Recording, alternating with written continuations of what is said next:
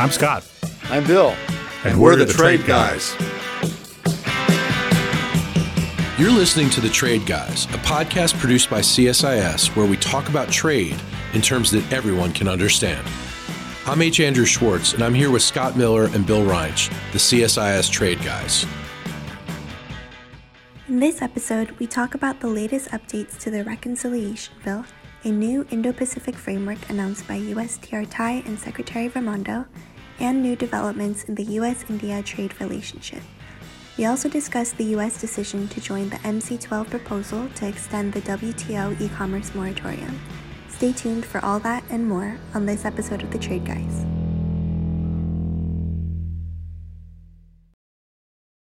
Hey, Scott and Bill, we have a bunch of topics to cover today, so let's get started. The biggest piece of news this last week was that the House approved $2.2 trillion of spending as part of President Biden's domestic agenda. The reconciliation bill has provisions to mitigate climate change and expand healthcare, and it allocated $320 billion to support domestic manufacturing. In this proposal, there are tax credits for things like solar panels, electric vehicles, batteries, and microchips, but this tax credit issue has been the source of much debate. Can you both explain what's going on here?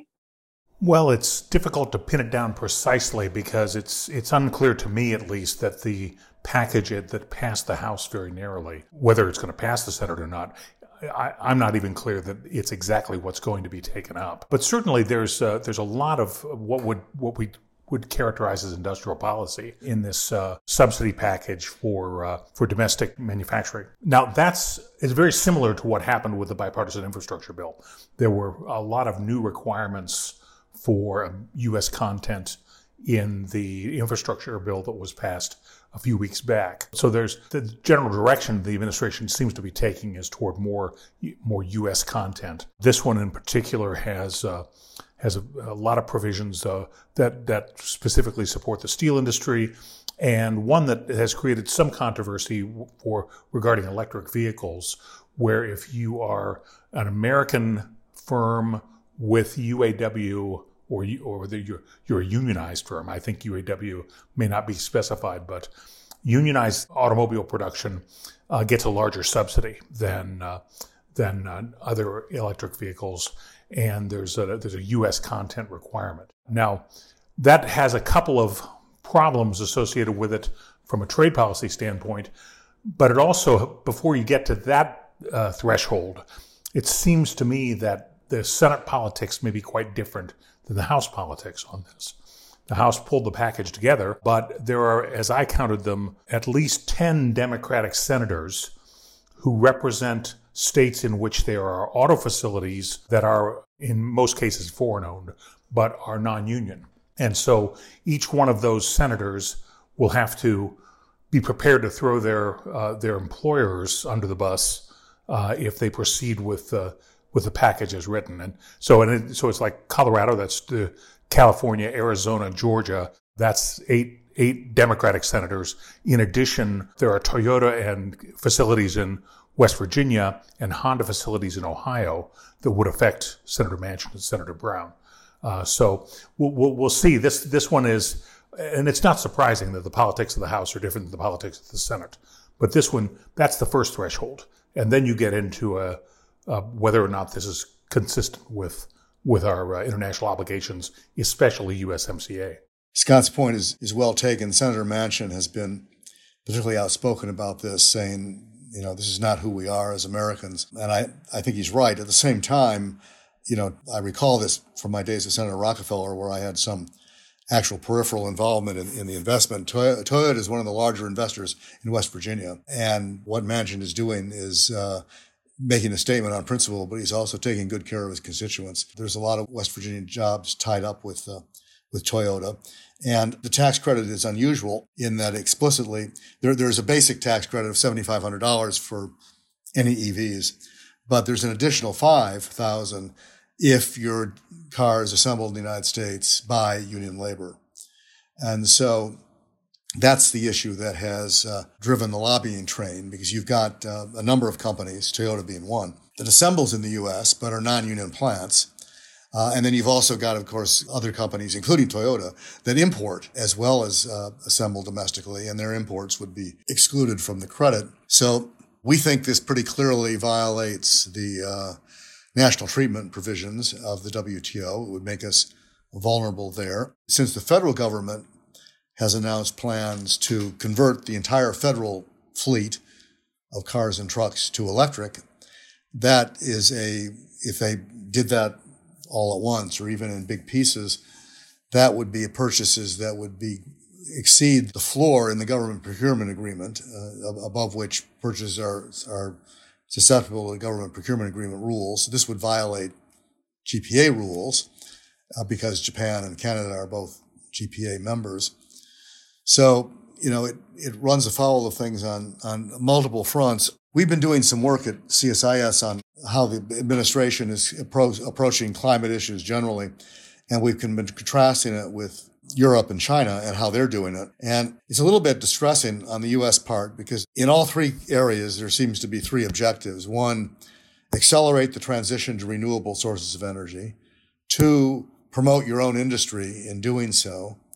And three, respect trade rules. And what we see happening is in, in the case of the US, the administration is doing the first two and, and throwing the trade rules under the bus. And they're doing the first two rather cleverly because normally the first two are at odds with each other. If you're going to have a domestic content requirement, for example, that's going to make your products more expensive vis-a-vis imports.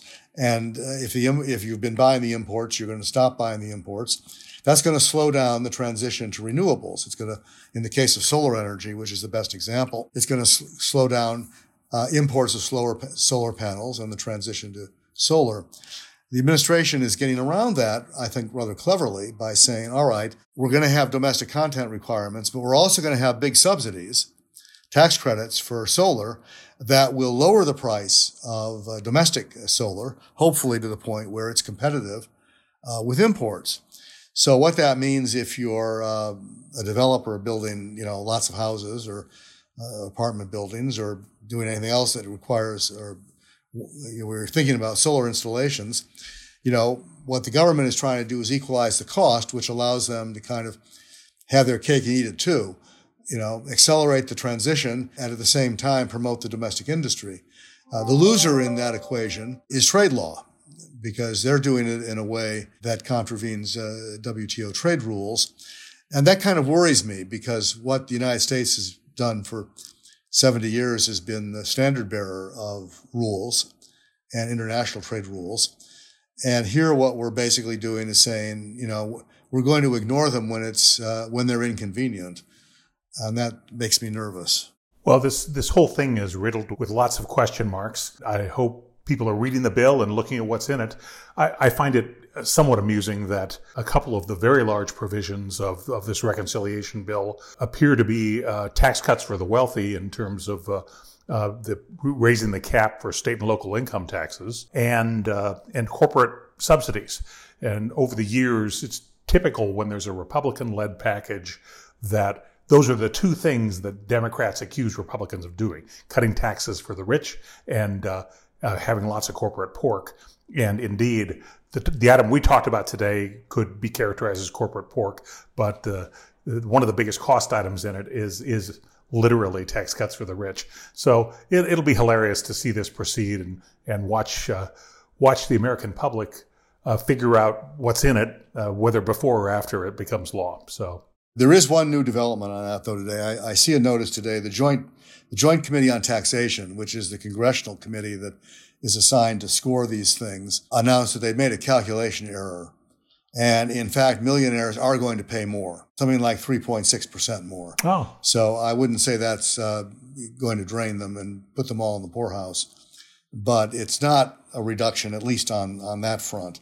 Uh, on the other hand, it is not the way it, uh, the ultimate bill is going to turn out. As Scott noted, it's going to undergo a lot of further change. What do you guys think is the most likely outcome of the tax credit debate in Congress? Do you think that the provision will be dropped entirely, or does a middle ground exist that could appease Canadians, Mexicans, Joe Manchin, and also climate activists? Well, we've been subsidizing electric vehicles for, for a number of years, at least a decade now. I, th- I think it goes back to to probably 2009 or so. There were smaller subsidies before that. So subsidizing electrical vehicles is nothing new, and we've done it in a way that is pretty neutral in terms of which vehicles qualify. But uh, so I think I think there is a fallback position that's not unlike current law. What's worrisome about this is that we've done that. Scott's exactly right. What usually happens is these differential proposals, these discriminatory proposals, get made all the time.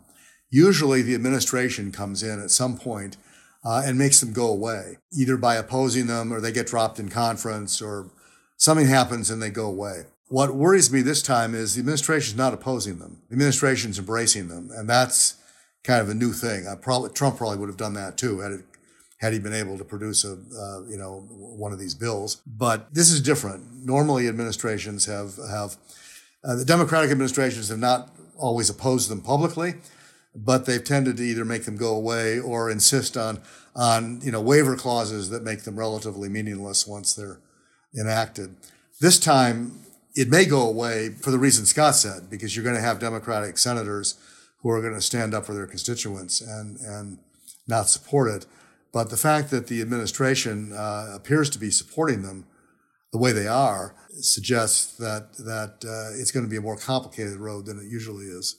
Yeah, by the time our next episode is out, there will probably be new updates for us to cover. So we'll keep following the issue. But switching gears now to our second topic on the opposite side of the world, USTR Tai and Commerce Secretary Raimondo have been traveling all around the Asian and Indo Pacific region the past few weeks.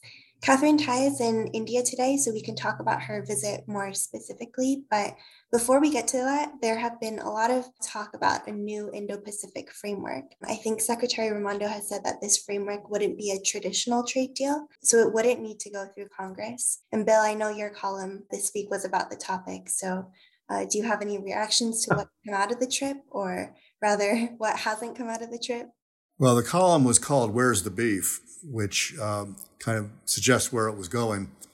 And for those of you that are of a certain age, which would include Scott and me, I think Jasmine said she had to she had to look the commercial up. It it re- relates to a commercial that Wendy's did in, in 1984 that had a little old lady holding an enormous bun with a very tiny burger in it, saying, "Where's the beef?" And it got adopted by the Mondale campaign, which he used to attack one of his primary opponents as proposing a variety of things that had no substance to them. So, Where's the Beef became kind of a meme in, in the 1984 uh, election process. And it never really went away. It's, it's something that people use, and it's a fair statement about this one. Everywhere they went, they established partnerships. You know, they, there were two Japanese partnerships that came out of it. And uh, I think Secretary Raimondo met with a number of trade ministers from Australia, New Zealand, and Singapore, I think in Singapore, and made a number of commitments there for further cooperation. And then the big deal was the Indo Pacific Economic Framework, which was announced very clearly as not a trade agreement, better than CPTPP, and not something that's going to be sent to Congress because it's not an agreement, which kind of left open the question so what's in it? And the answer is that not a lot there. You know, we're going to cooperate on, on digital trade, on supply chains, on a variety of other things, but not a lot of meat on, the, on, on those particular bones. I, I think we at CSIS are going to be in the next few weeks working on trying to put some meat on the bones, but uh, the administration has not has not done that yet. And I always end up thinking, you know, what they really are going to say is, well, we're going to talk about labor and the environment, which is what they always say. So who are we going to talk about labor and the environment with? You know, we're going to talk about labor with the Australians and the New Zealanders. I mean, they're not notorious violators of labor rights. I mean, I just don't, I don't see where the beef is. Scott, do you have any ideas where it is? Well, actually, I don't think there is any here, to be honest with you. I think we're, we're left with nothing but tofu. But it's one of these things. Look, it would be shocking if a couple of cabinet officials went to the Asia Pacific and did not have successful visits. Define success any way you like. Look, senior American officials have been well received in in the Asia Pacific since the close of World War II. So uh, they they they want us as a, a, friend. They see us as an ally, and so the fact that it was a good trip means almost nothing. The issue, and Bill, I think you raised it in part in your column, is what American firms and, and farmers and, and workers really care about is market access. And nobody is trying to achieve better market access for American exports.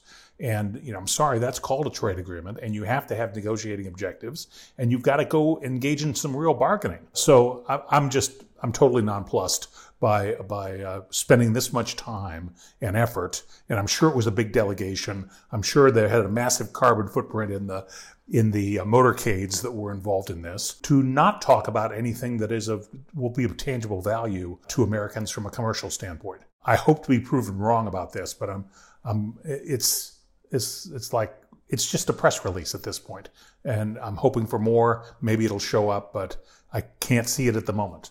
Secretary Raimondo said, quote, we absolutely do not envision this to be a traditional trade agreement and do not envision it to require Congress to be involved. What is the argument for and against negotiating objectives or an agreement that needs approval from Congress?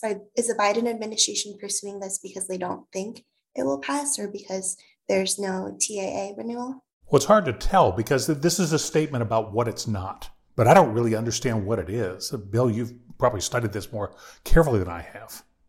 Well, partly it, it's a semantics of convenience. They don't have trade promotion authority anymore. It expired. They let it expire. They didn't indicate any interest in renewing it, still have not. So they don't have negotiating authority for an agreement, which means they don't have a negotiating authority for tariffs or other changes that would require legislation. So it necessarily, uh, you know, has to be different from an agreement.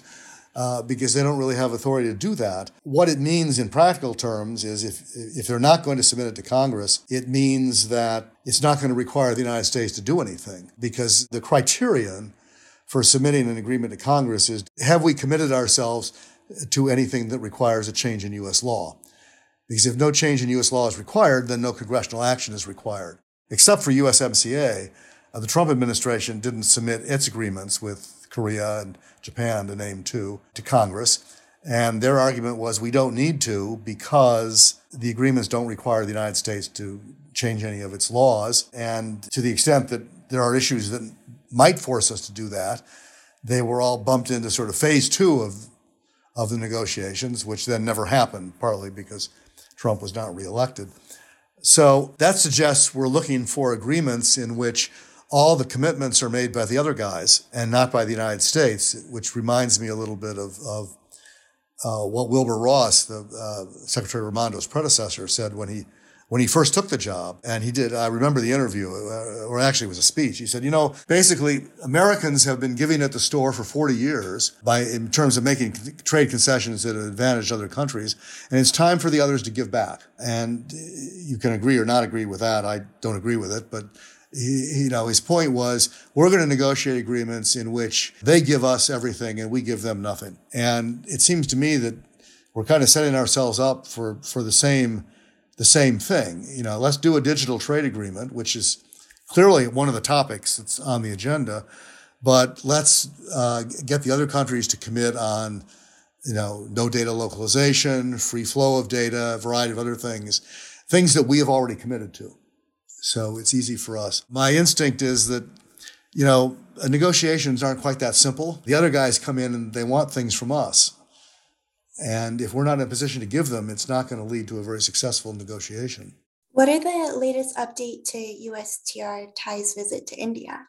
Well, that creates an opportunity for a new pun. They didn't reach a lot of agreements. They reached agreements on mangoes, uh, pomegranates, cherries, and alfalfa, which gives not new meaning, but old meaning to the term low hanging fruit. They actually picked the low hanging fruit in the case of India, and it was cherries, mangoes, and pomegranates, all of which I think do get picked. Yes, we'll throw in the cereal grains for free. Yeah, that's right. Alfalfa was a sidebar. Beyond that, there seemed to be in the in the statement there seemed to be no reference to uh, next week's ministerial conference of the WTO, where India is the uh, the biggest problem child. No reference to uh, getting back to India, getting India back into the GSP program, which was India's main demand. And uh, Ambassador Tai said something to the effect of they would consider they would continue to consider that. I mean, in the short run, it's academic because GSP has expired. So bringing anybody back into it doesn't mean anything because the program doesn't exist. But uh, we expect it will be renewed retroactively at some point. But they didn't agree on that. The Indians apparently would not agree to the restarting a working group on digital trade, which was one of our big asks. Some other working groups on you know IP, on agriculture, on manufacturers. Uh, they agreed to restart those groups. Remember, this was the trade policy forum that uh, was supposed to meet regularly and did not meet throughout the, you know, has not met for four years. It met once in the Trump administration and then never met again. And so they did commit to doing it again next year, which is a good sign. But the agreements are literally low hanging fruit, and that's about it. None of the big issues were dealt with. And I think it was a reminder that the Indians simply are not ready to take uh, big steps on trade. Uh, they, they have never been, uh, and they still aren't. Bill's right. As a founding member of the GATT, India has been one of the least likely to contribute positive elements to to trade liberalization over the years. They've been they're they're always the last to agree to to almost anything. And so, while that's that's not new, I just you know here we are heading into the Thanksgiving break, and uh, we're almost a year into the Biden administration, and there are a lot of elements of trade policy which are still under review or undefined, and uh, time time goes fast uh, when you're when you're we're having fun, and uh, there's a lot going on with the administration, and I, I really understand that they're dealing with multiple uh, crises at the moment.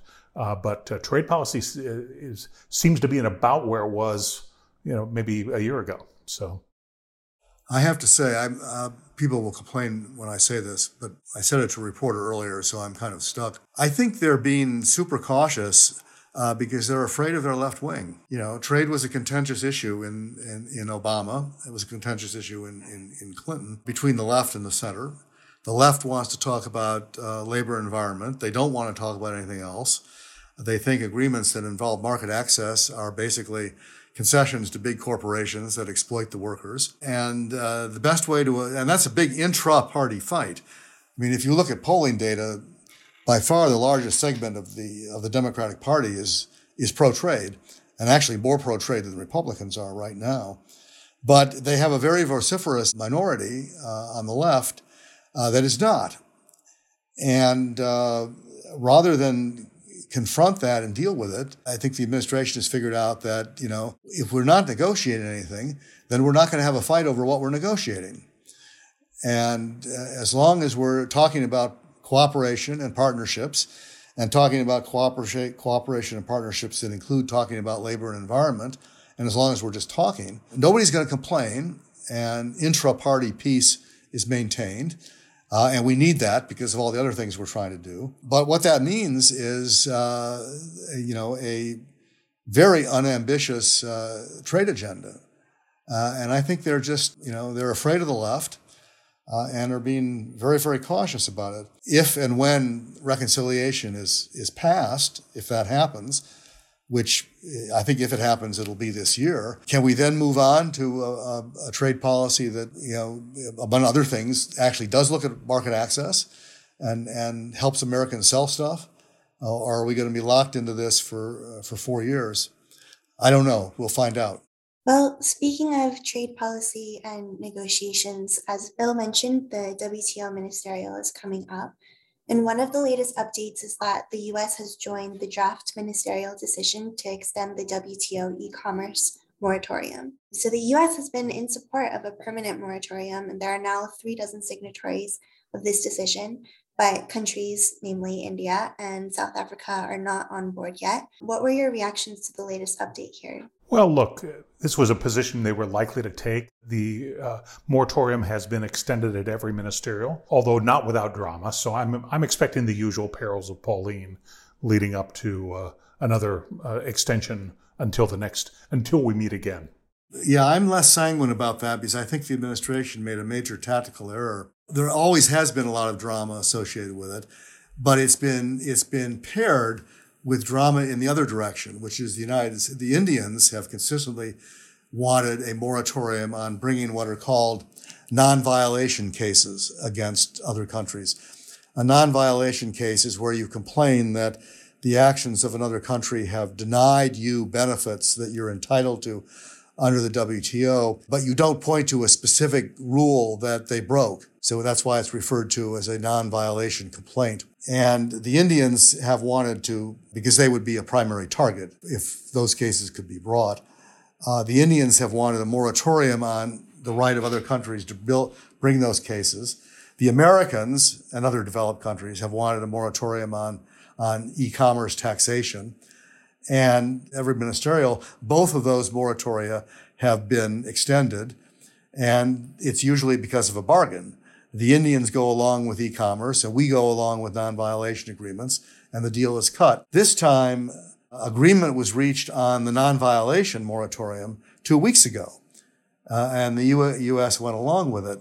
Now we're coming in trying to establish the e commerce moratorium, but the linkage has been broken. You know, will the Indians and the South Africans act in good faith? You know, the United States having agreed to theirs, will they now agree to ours? I don't know. I mean, good faith would suggest that they should, and maybe last minute drama will be averted. But I have a feeling that the United States may have made a tactical mistake here in allowing the two to be delinked. It reminds me a little bit of uh, the scene in Animal House where uh, where they return with uh, with Flounder's brothers Lincoln Continental and it's completely trashed. And uh, said, "You guys told me you'd take care of it." And uh, Otter and his pals responded with, "Hey, you messed up. You trusted us." And uh, so we we may have found out we trusted the wrong people, but it's something we'll we'll find out soon enough.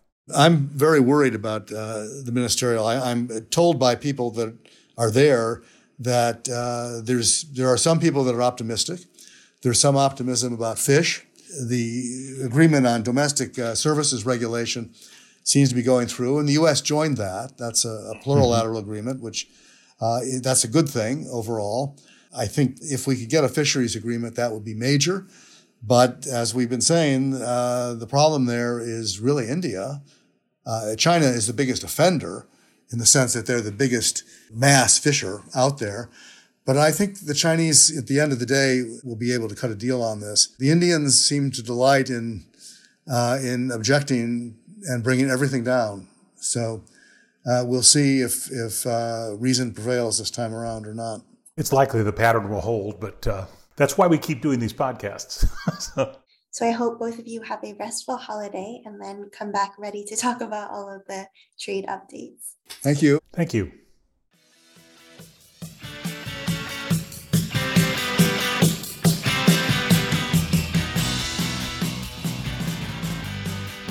If you have a question for the trade guys, write us at tradeguys at CSI. That's tradeguys at CSIS.org. We'll read some of your emails and have the trade guys react to them. You've been listening to The Trade Guys, a CSIS podcast.